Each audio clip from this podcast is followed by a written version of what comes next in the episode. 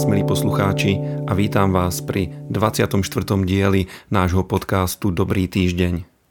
Dneska si spoločne položíme jednu veľmi dôležitú otázku. A síce, je Boh neférový?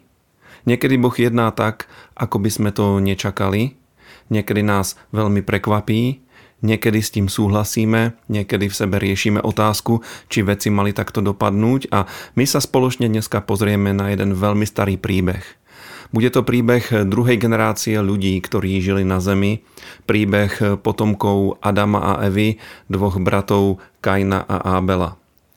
Boli to prví ľudia, ktorí sa narodili, ktorí neboli stvorení Bohom, ale narodili sa tým spôsobom, ktorým Boh naplánoval, že ľudstvo na zemi sa bude množiť a boli to bratia. Prvorodeným bol Kain a druhorodeným bratom bol Ábel. A títo bratia spolu žili na zemi a jedného dňa sa stalo to, že sa rozhodli, že prinesú obeď Bohu, obeď svojmu stvoriteľovi a Boh na to veľmi zaujímavým spôsobom zareagoval. Obeď jednoho brata prijal a obeď druhého brata neprijal. A príbeh, tak ako sa odvíja následne, všetci poznáte, došlo k prvej vražde. Ale ja dneska nechcem hovoriť ani tak o tej bratovražde, ale o tom, aký podstatný rozdiel bol medzi týmito dvoma bratmi. Navonok urobili úplne rovnakú vec. Oba si chceli uctiť hospodina. Oba priniesli obeď, obetovali, ale prípade jedného to nedopadlo dobre, v prípade druhého to dopadlo tak, ako si želal, Boh jeho obeď prijal a my sa pokúsime zodpovedať na otázku, či skutočne Boh je férový, či skutočne Boh prijíma všetkých ľudí rovnako a voči všetkým sa rovnako správa a pozrieme sa práve na to v kontexte tohto prvého príbehu. Poďme si prečítať, čo sa stalo. Čítam zo 4. kapitoly knihy Genesis. A stalo sa počase, že Kain doniesol hospodinovi obetný dar z plodu zeme. A doniesol aj Ábel z prvorodených svojho stáda a z ich tuku. A hospodin pohliadol milostivo na Ábela a na jeho obetný dar, ale na Kaina ani na jeho obetný dar nepohliadol. Ako som už povedal, títo dvaja bratia obetovali Bohu. Obaja si chceli ustiť hospodina a jedna obeta, obeta Ábelova, bola prijatá druhá obeta, obeta Kainova, prijatá nebola. Ako je toto možné?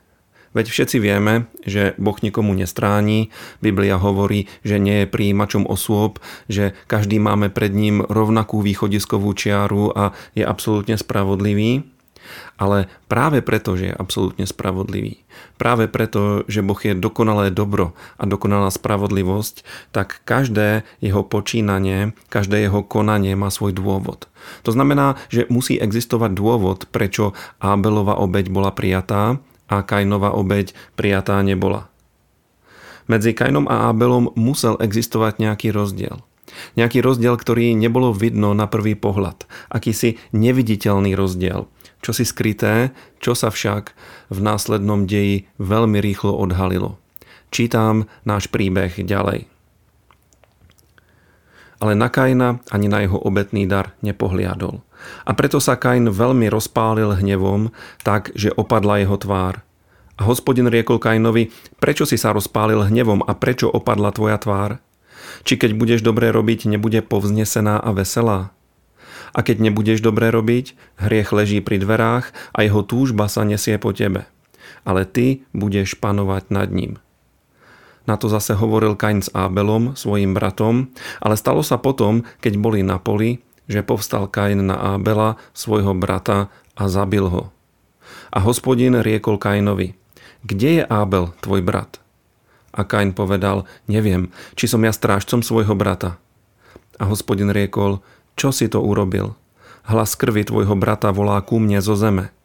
A ty teraz budeš zlorečený nad tú zem, ktorá otvorila svoje ústa, aby prijala krv tvojho brata z tvojej ruky. Keď budeš obrábať zem, nebude ti viacej vydávať svojej sily, behúňom a tulákom budeš na zemi. Máme tu hneď druhú generáciu ľudí a stala sa hneď prvá vražda, jeden z najhorších hriechov. Poďme sa spoločne na základe toho, čo sme čítali, pokúsiť nájsť, v čom bol úspech Abelovej obete a neúspech Kainovej. Konal teda Boh férovo alebo neférovo. Poďme sa najskôr pozrieť na Ábela, e, ktorého obeď Boh prijal. E, Ábel bol človek, ktorého štartovacia čára bola trochu horšia ako Kainova. Keď sa narodil Kain, bola veľká radosť. Eva mu dala také vznešené meno, že to je ten, ktorý je nadobudnutý od hospodina. Keď sa narodil Ábel, e, dostal meno, ktoré v preklade znamená trápenie alebo zármutok. Pravdepodobne to bolo alebo mohlo byť preto, že Eva ho rodila vo veľkých bolestiach a naplnilo sa to prekliatie, ktoré bolo vyrieknuté nad ženou po páde do hriechu. Asi to bol ťažký pôrod, dostal teda takéto meno. Viete, že v Biblii meno je veľmi dôležité a z veľkej miery determinuje a určuje e, osud človeka. Ale na Abelovi vidíme, že sa s tým dokázal popasovať priniesol Bohu obeď z prvotín stáda. Toto je veľmi dôležitá vec, lebo on intuitívne poznal ten biblický princíp prvotín, že prvé veci patria hospodinovi. V prípade zvierat to boli prvorodené zvieratá, tie, ktoré otvárali lono. Postupne sa toto v Biblii prenáša na tzv. princíp desiatkov, ktoré sú tiež považované za prvotinu a jedna desatina alebo prvá desatina zo všetkého, čo Boh dáva človeku, tak človek vracia Bohu s veľkou vďačnosťou ako princíp uctievania, ako princíp rešpektovania Božej vôle. Je to niečo, čo sa neobjavilo až v hospodinovom zákone, ale dávno pred zákonom, v podstate už pri Ábelovi a neskôršie tento princíp zachovával aj Abraham. Takže Ábel prináša obeď z prvotín stáda. Druhá vec, ktorá bola dobrá a pozitívna na Ábelovi, bolo to, že priniesol krvavú obeď. Jednoducho správal sa podľa vzoru, ktorý Boh ukázal Adamovi a Eve v raji keď zabil zviera, aby mohol vyrobiť odev zo zvieracej kože pre prvých ľudí. To znamená, že Abel bol poslušný určitému zjaveniu, ktoré bolo prinesené. A ako čítame Bibliu, tak neskôršie vidíme, že to zjavenie je aj objasnené. Že obeta musí byť krvavá, ak má pokryť hriech človeka.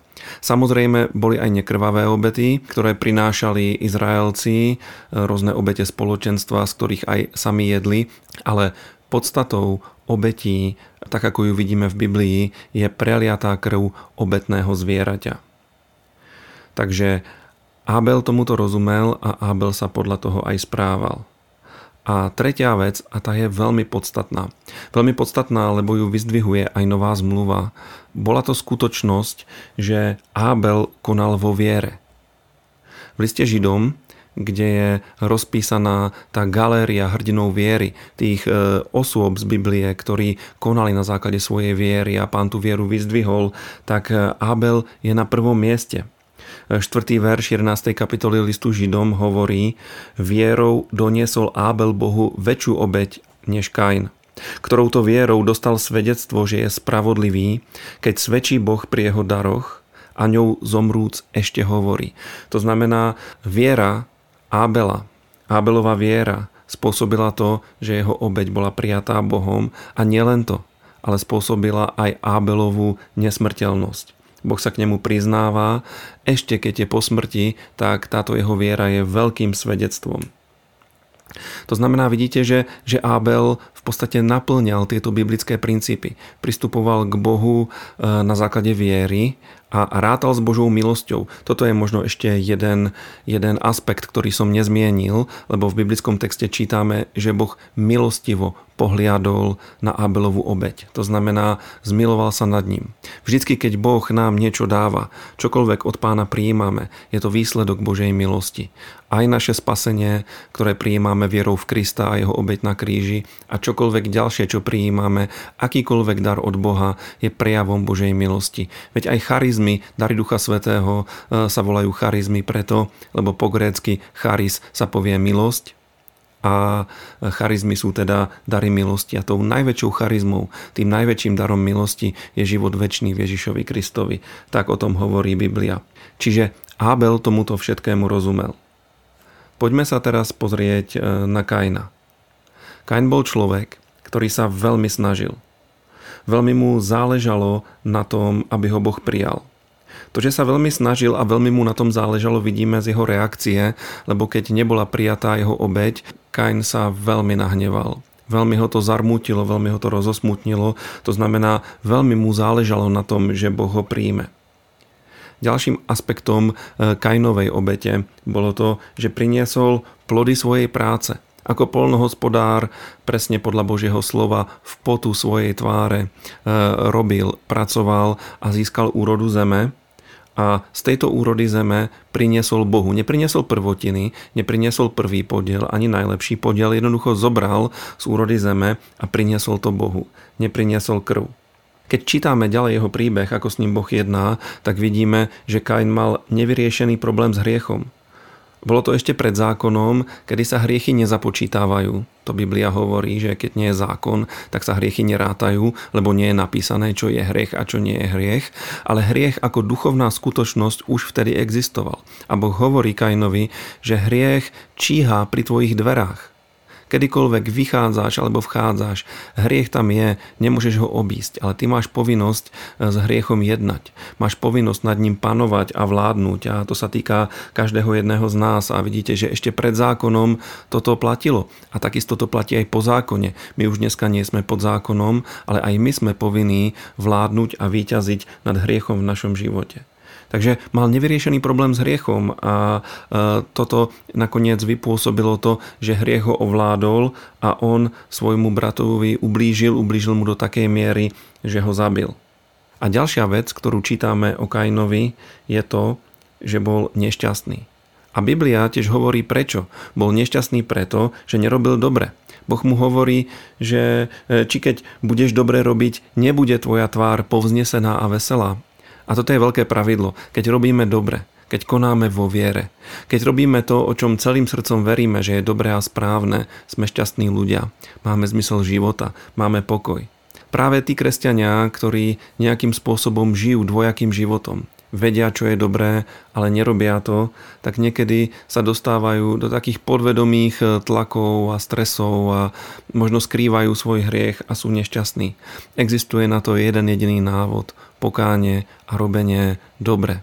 Nie sme spasení z dobrých skutkov, nie sme spasení, pretože sme dobrí, sme spasení z viery v Ježiša Krista, ale Boh nás stvoril pre nejaký svoj plán a list Efeským hovorí, že Boh vopred pripravil e, skutky pre nás, dobré skutky, ktoré máme konať a ktorými máme naplniť Božú volu pre náš život a nie väčšieho šťastia a väčšej radosti, ako mať život naplnený zmyslom. Takže Boh hovorí Kainovi, keď budeš robiť dobre, či tvoja tvár nebude radostná a veselá. Takže čo vidíme e, na tomto príbehu? Aké ponaučenie alebo aká inšpirácia z neho pre nás vychádza? Môžeme si zcela jednoznačne uvedomiť, že Boh miluje každého človeka rovnako. Miloval Kaina, miloval Ábela. Ale Boh robí rozdiely medzi ľuďmi. A na základe čeho robí tieto rozdiely?